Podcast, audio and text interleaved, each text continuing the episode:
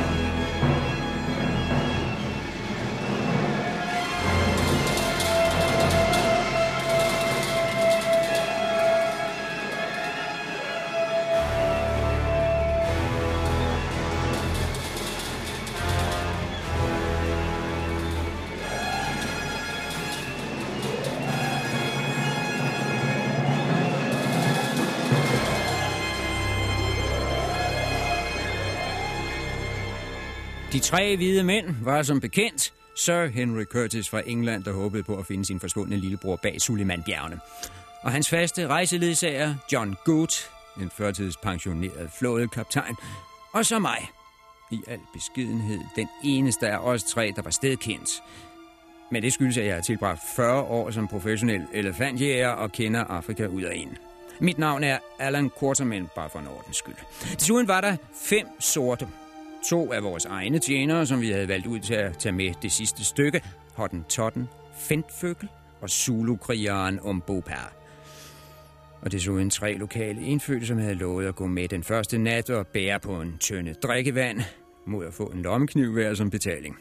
Altså, otte personer stående en stjerneklar nat i det sydlige Afrika, klar til næste etape af rejsen til Kong Salomons miner. keep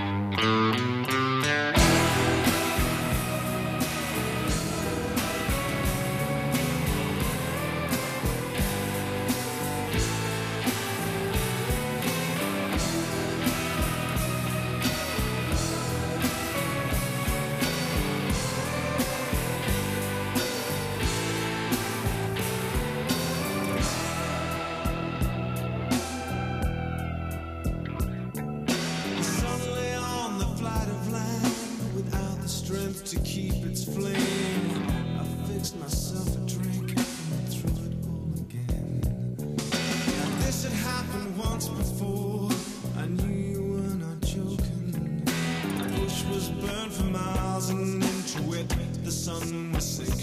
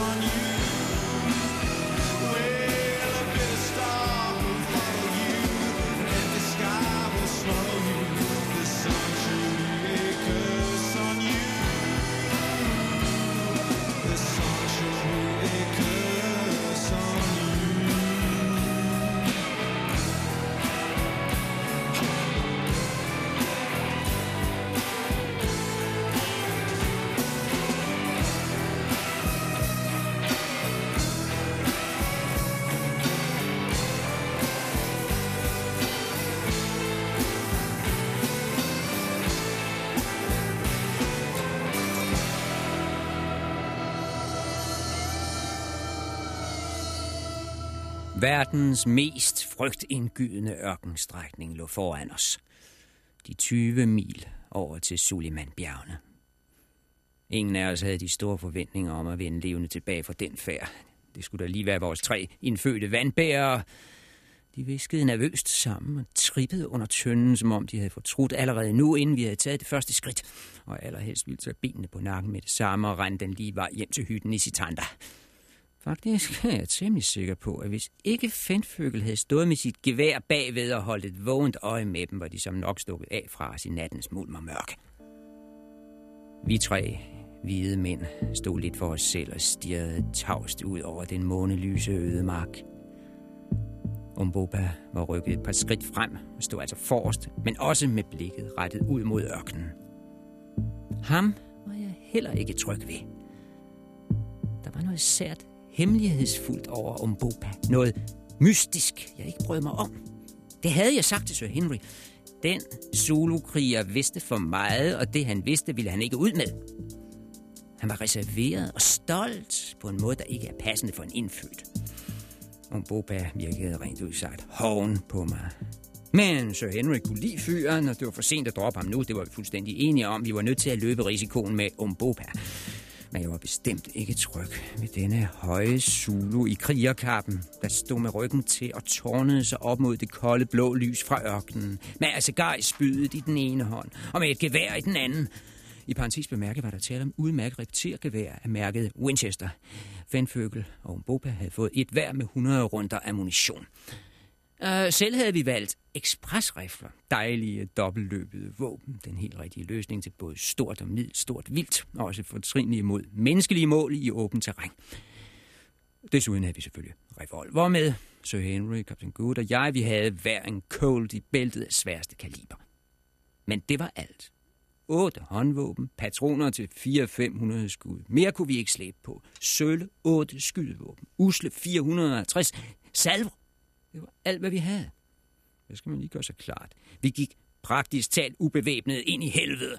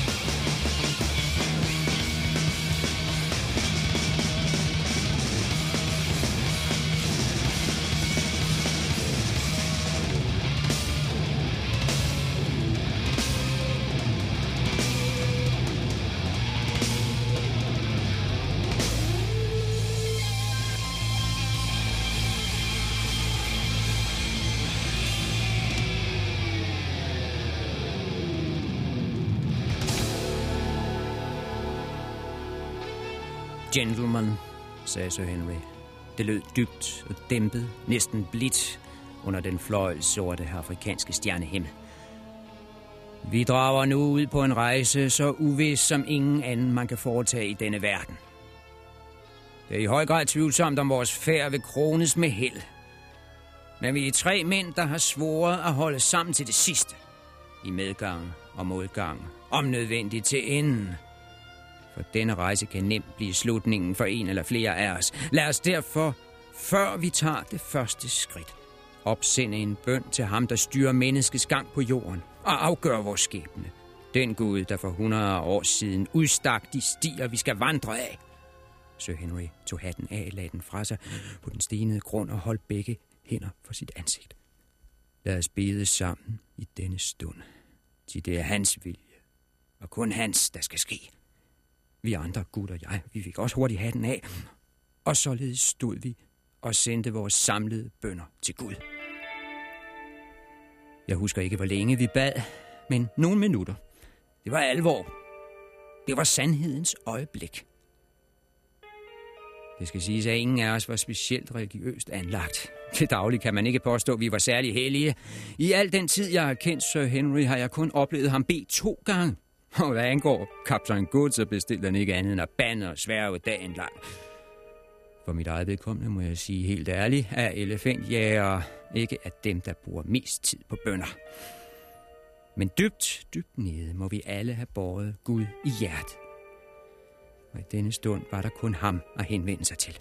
Der findes situationer, hvor et hvert menneske må give sig sin skaber i vold.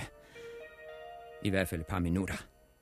Da den tid var gået, greb Sir Henry sin hat, smækkede den på hovedet igen, og nu brølede han fuld af energi, som om han lige var stået ud af badet. Nu er sted!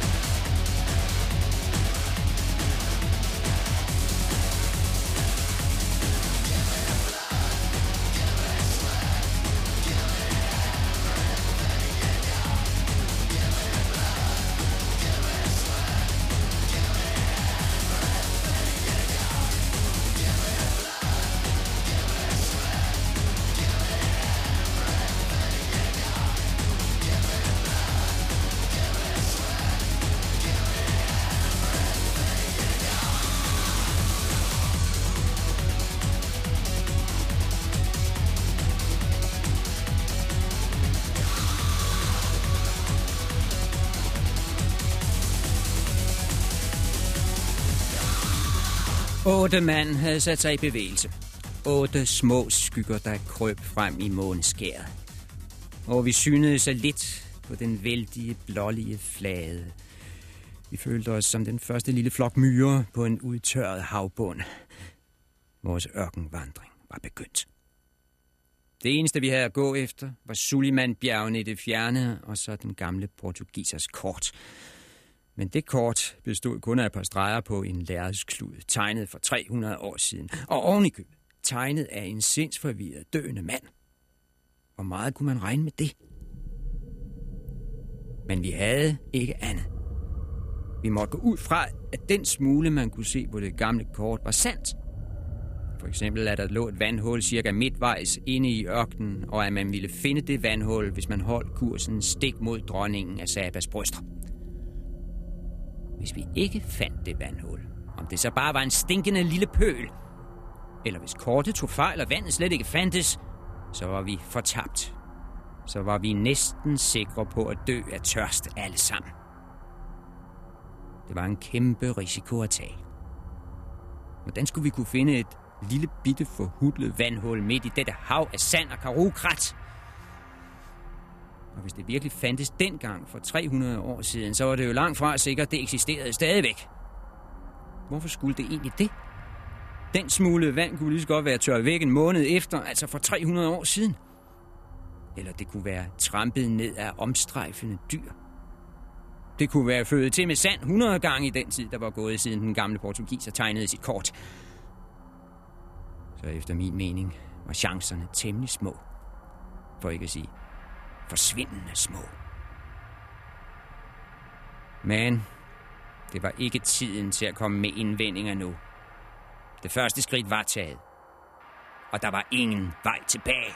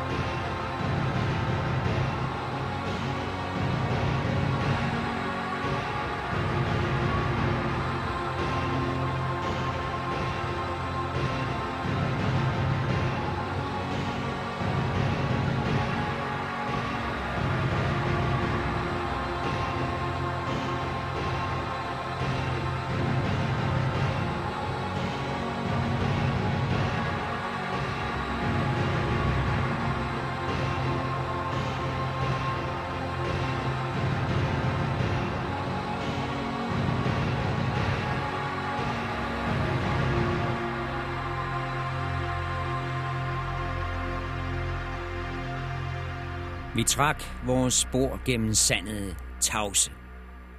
Vi slæbte vores fødder fra stendynge til stendynge. I fire timer gled vores skarpe måneskygger gennem ørkenen uden en lyd. Så gjorde vi holdt, drak en tår vand fra vores feltflasker, kun et par dråber, for allerede nu måtte vi spare, holdt hvil en halv times tid og brød atter op. Fremad gik vi. Fremad, fremad. Os tre hvide mænd, vores to sorte tjenere og de tre lokale indfødte, der bar på ekstra tønden med vand. Den tønde, der i morgen skulle fylde vores fældflasker for sidste gang. Den tønde, der betød forskellen på overlevelse og undergang.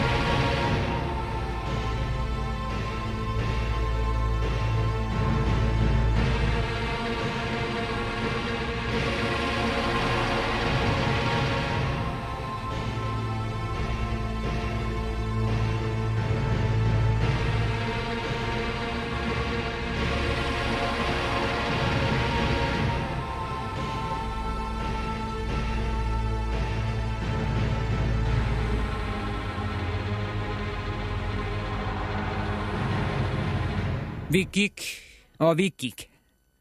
Indtil den østlige himmel om sider begyndte at blusse op og rødme som en ung piges kind. Kort efter så man en vifte på himlen af rosenrøde stråler, der hurtigt gik over i en gylden glorie. Og så steg dagen frem. Lyset gled sagte frem over ørkens flade. Stjernerne blegnede og forsvandt. Månen blev til en diset skive, og snart visnede den helt bort. Dræbt af solens stråler, der for frem som skarpe spyd, kom flyvende som gyldne kiler over sten og sand, gennemboret den grå morgendis, sønderrev en hver tog. Indtil ørkenen til sidst lå indhyllet i gyldent, citrende sollys. Og mørket var definitivt fordrevet, og en ny dag var begyndt.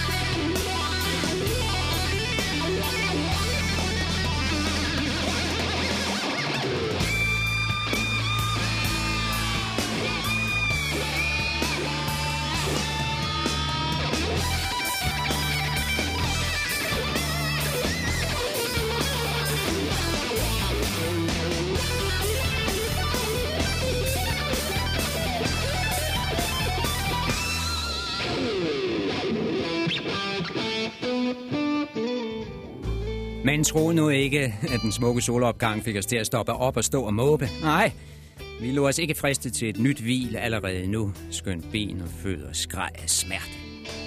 Vi fortsatte uden ophold, langt ind i den nye dag. Vi vidste nemlig, at når først solen var steget helt op på himlen, så måtte vi stoppe. Så måtte alting høre op. Så kunne intet levende væsen bevæge sig for hede. la la la la la la la la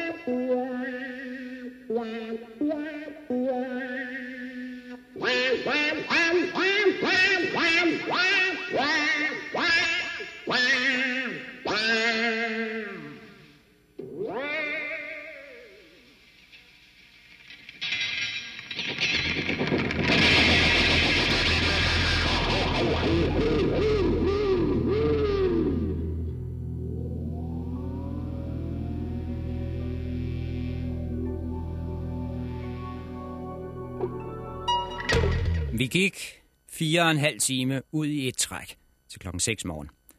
Så havlede sveden af os. Vi kunne ikke slæbe os videre. Men heldigvis dukkede der et par klippeblokke op med skygge på den ene side og et lag blødt sand, man kunne ligge i. Der søgte vi dækning for den brændende sol, lejrede os, drak lidt vand og spiste hver en bid tørret kød. Biltong kaldes det. Biltong. Vildt kød, som var hængt i solen og er tørret ind lige før det går i forrømmelse.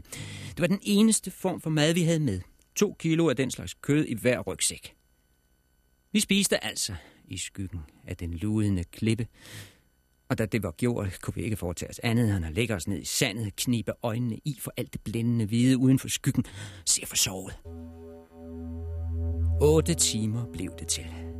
8 timers dyb søvn, sitrende, feberagtig i det smalle mørke bag stenblokken. Med heden stående som en glående mur, få tommer fra tæerne.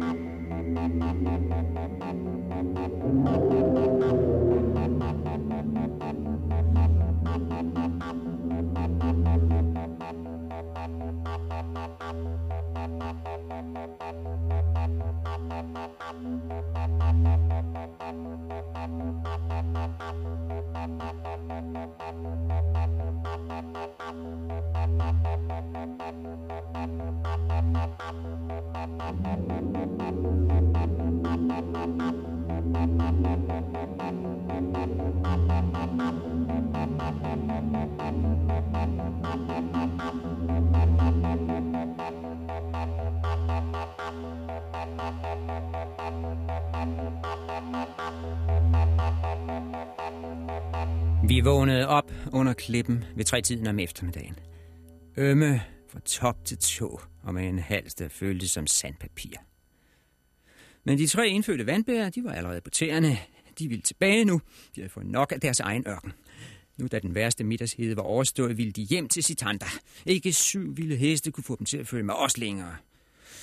Så de fik deres lommeknive, den pris vi havde aftalt, og inden vi så os om, var de væk. Der sad vi så med vores vandtønde. Vi kunne umuligt bære den videre selv. Vi havde 25 kilo oppakning hver i forvejen. Der var kun én mulighed. At få drukket så meget af det vand, vi havde i fældflaskerne som muligt, fylde dem op for sidste gang fra tønden, og så efterlade den som vraggods i dette hav af glødende stenmasser. Klokken halv fire var det gjort, og vi brød op igen. Øde og forladt, det er virkelig de rigtige ord for den vej, vi gik. Bortset fra en strus eller to, så vi ikke et levende væsen ud over os selv. Denne grænseløs, sandede slette var åbenbart for tør til, at nogen former for vild kunne friste livet. Af krybdyr så vi kun et par sløve kobraslanger. Insekter var der til gengæld nok af. Luften var tyk af dem. Ganske vist kun én slags. Den almindelige husflue, tro det eller lad være. Det er forunderlige dyr, disse fluer. Lige meget hvor man tager hen, er de der. Og sådan har det altid været. Bibelen skriver om fluer. Fluer i herskares mængde. Og det går endnu længere tilbage. Millioner af år. Jeg har set ravklumper med en flue indeni, som fuldstændig ligner dem, vi kender i dag. Jeg er ikke et sekund i tvivl om, at når det sidste menneske på denne klode synker sammen og udånder, så vil fluerne summe om livet. Ubekymret vil de stikke deres brød i de stinkende rester af en døende art. Lægge deres æg i det sidste eksemplar af os mennesker. Vores race, der kom og gik, mens fluerne er her for at blive i al evighed.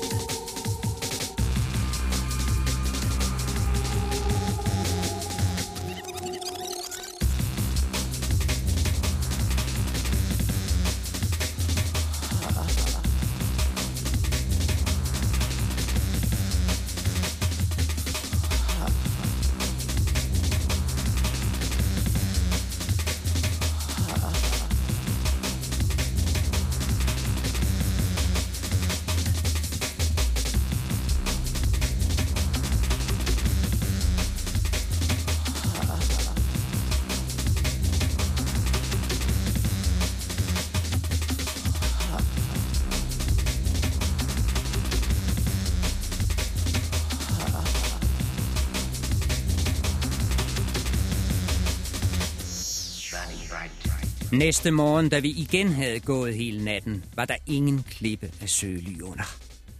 Så langt øjet rakte ikke den mindste skygge.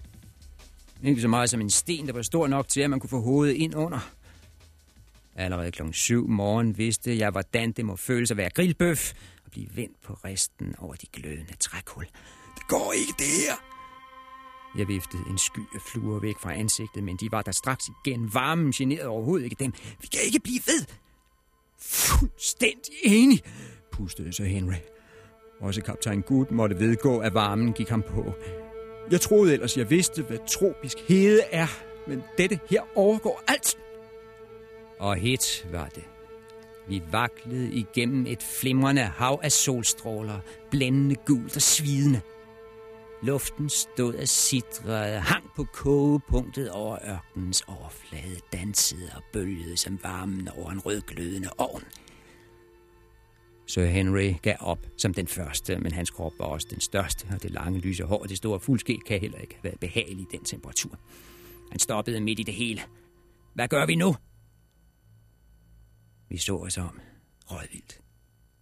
Ikke en klippe, så langt man kunne se. Ikke et træ. Ikke en busk. Ikke så meget som en tomme skygge nogen steder. Jeg ser kun én mulighed, sagde kaptajn Good. Han var i færd med at tørre monoklen af glasset, drev af sved som et vindue efter skybrud. Ja, sagde han, der er kun én mulighed. Vi må grave vores egen grav.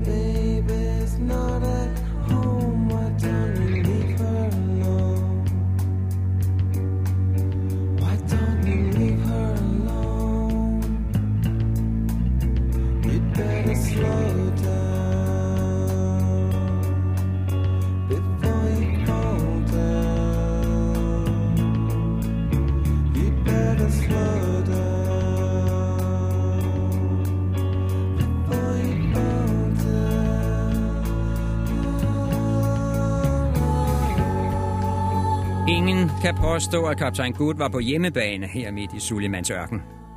Han var så fjernt en skibsofficer overhovedet kan være fra sit rette element, havet og fra sine elskede flådefartøjer. Alligevel havde han fuldstændig ret. Vores eneste chance var at grave os ned. Så vi tog fat. Vi kastede os på knæ og gav os til at grave i sandet med de bare hænder. Vi skulle have lavet et hul med plads til fire personer. En helt umulig opgave i den hede, midt i den dræbende varme. Men netop med døden i hælene kan man udrette det umulige. Og en halv time efter var hullet klar. En halv meter dybt, fire meter langt og et par meter bredt. Der kunne man ligge nede, og ideen var så at brede et lag af visne karugrene ud over hullet til at give skygge. Eller halvskygge i hvert fald. Som sagt, så gjort. Sir Henry, John Good og jeg steg ned og lagde os i det glående sand, mens Fendføgel lagde grenværket til rette over os. Fendføgel søgte ikke ly for solen. Det behøvede han ikke. Han var hottentot, en af de virkelig sorte, og de kan klare hvad som helst. Men Umbopa, Zulu-krigeren, han måtte kravle ned i hullet til os hvide mænd. Det pinte ham, så man sige. Han var ikke meget for at søge ly som et skræmt barn. Men han kommer fra en Zulu-stamme, der er lysere i huden end normalt. Faktisk kunne han ikke tåle mere sol, end en græker kan, eller en italiener. Om det så virkede? Vel, altså grenene tog af for de værste direkte solstråle. Vi undgik at blive svitset som filerer på en tør pande. Men heden dernede, den var, som en kan forestille sig, aldeles redselsfuld. Den varme luft stod stille som tyk suppe i en gryde. Fluerne havde et frit spil, for vi kunne dog nok bevæge os på grund af grenene. Og vi skulle ligge i denne fælles grav i otte stive klokketimer, indtil middagsheden var overstået. Behøver jeg sige mere?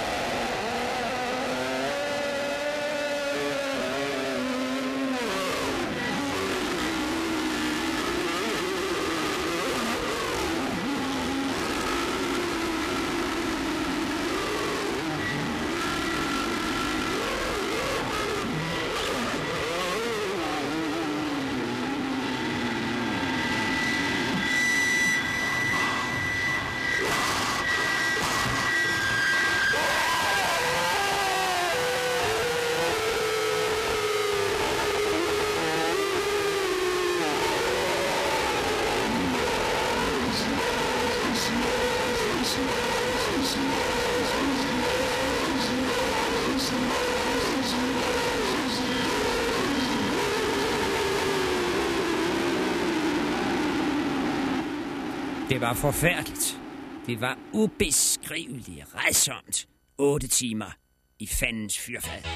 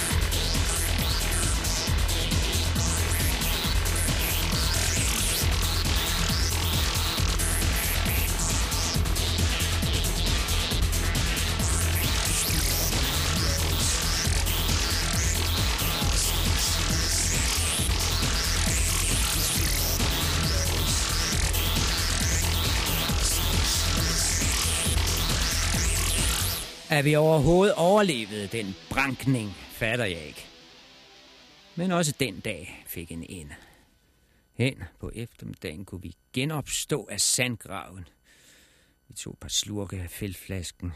Skønt det synd at sige, det læskede, for vandet var lige så varmt som omgivelserne før 50 grader. Men vi drak, og derpå stavrede vi videre.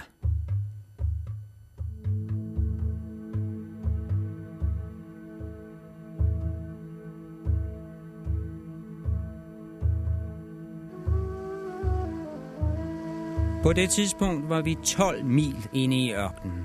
Vi var nået cirka halvdelen af vejen på to døgn. Sulimanbjergene lå endnu to dagsrejser bort. Men det var her omkring vandhullet skulle ligge, hvis det overhovedet var et.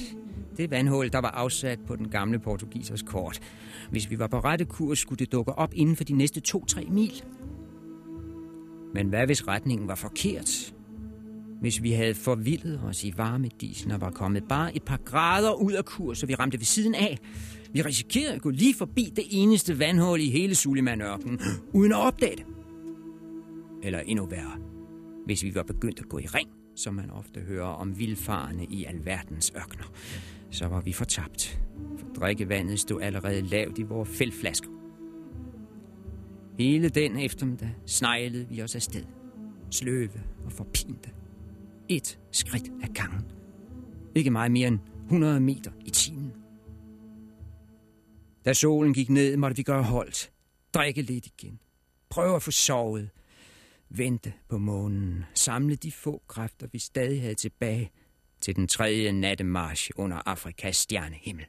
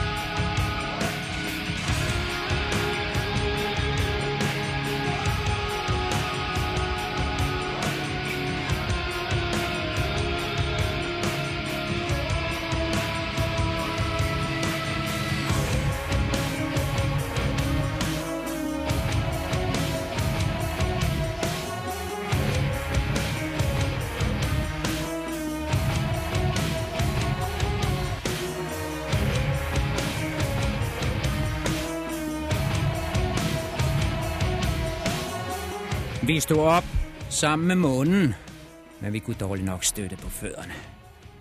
Vi var frygtelig udmattet og led helvedes kval og tørsten og den trykkende hede, der stadig lå over landskabet som en varme pude af bly. Ingen, som ikke selv har oplevet det, kan sætte sig ind i de ledelser, vi gennemgik. Vi gik ikke længere. Vi ravede afsted. Hvert andet øjeblik snublede en af os af træthed og faldt om. Han måtte selv komme på benene igen, for alles kræfter svandt. Hver halve time måtte vi stoppe op, stå lidt stille på vores vaklende ben, snappe efter vejret, før vi formåede at tage de næste få skridt. Vi havde så lidt energi tilbage i kroppen, at bare det at åbne munden var en kraftanstrengelse. Vi orkede ikke længere at tale til hinanden. Selv kaptajn Gut, der ellers altid snakkede som en vandfald og udbredte sig om sine bedrifter på verdenshavene, selv hans talestrøm var gået i stå. Hans mund var snærpet sammen til en bitter streg i ansigtet som et gammelt ar fra et knivstik, og man hørte ikke en lyd fra den kant. Omkring ved to-tiden om natten nåede vi frem til et højdedrag. På afstand kunne det godt ligne en myretue, men det viste sig at være en kæmpe klippeblok midt i ørkenen. Det første fremspring i overfladen, vi overhovedet var stødt på i 24 timer. Jeg vil tro, den var 30 meter høj. Ved foden af den klippe sank vi sammen, uden kraft til at rejse os igen. Ved foden af den klippe sugede vi de sidste dråber ud af vores fældflasker, velvidende at nu var livets kilder udtømt. Ved foden af den klippe var det Umbopa, der sagde det, vi alle tænkte. Hvis vi ikke finder vand nu, ligger vi som lig, når månen står op næste gang. Og i dag kan jeg tilføje, og ingen ville have fundet kong Salomons miner.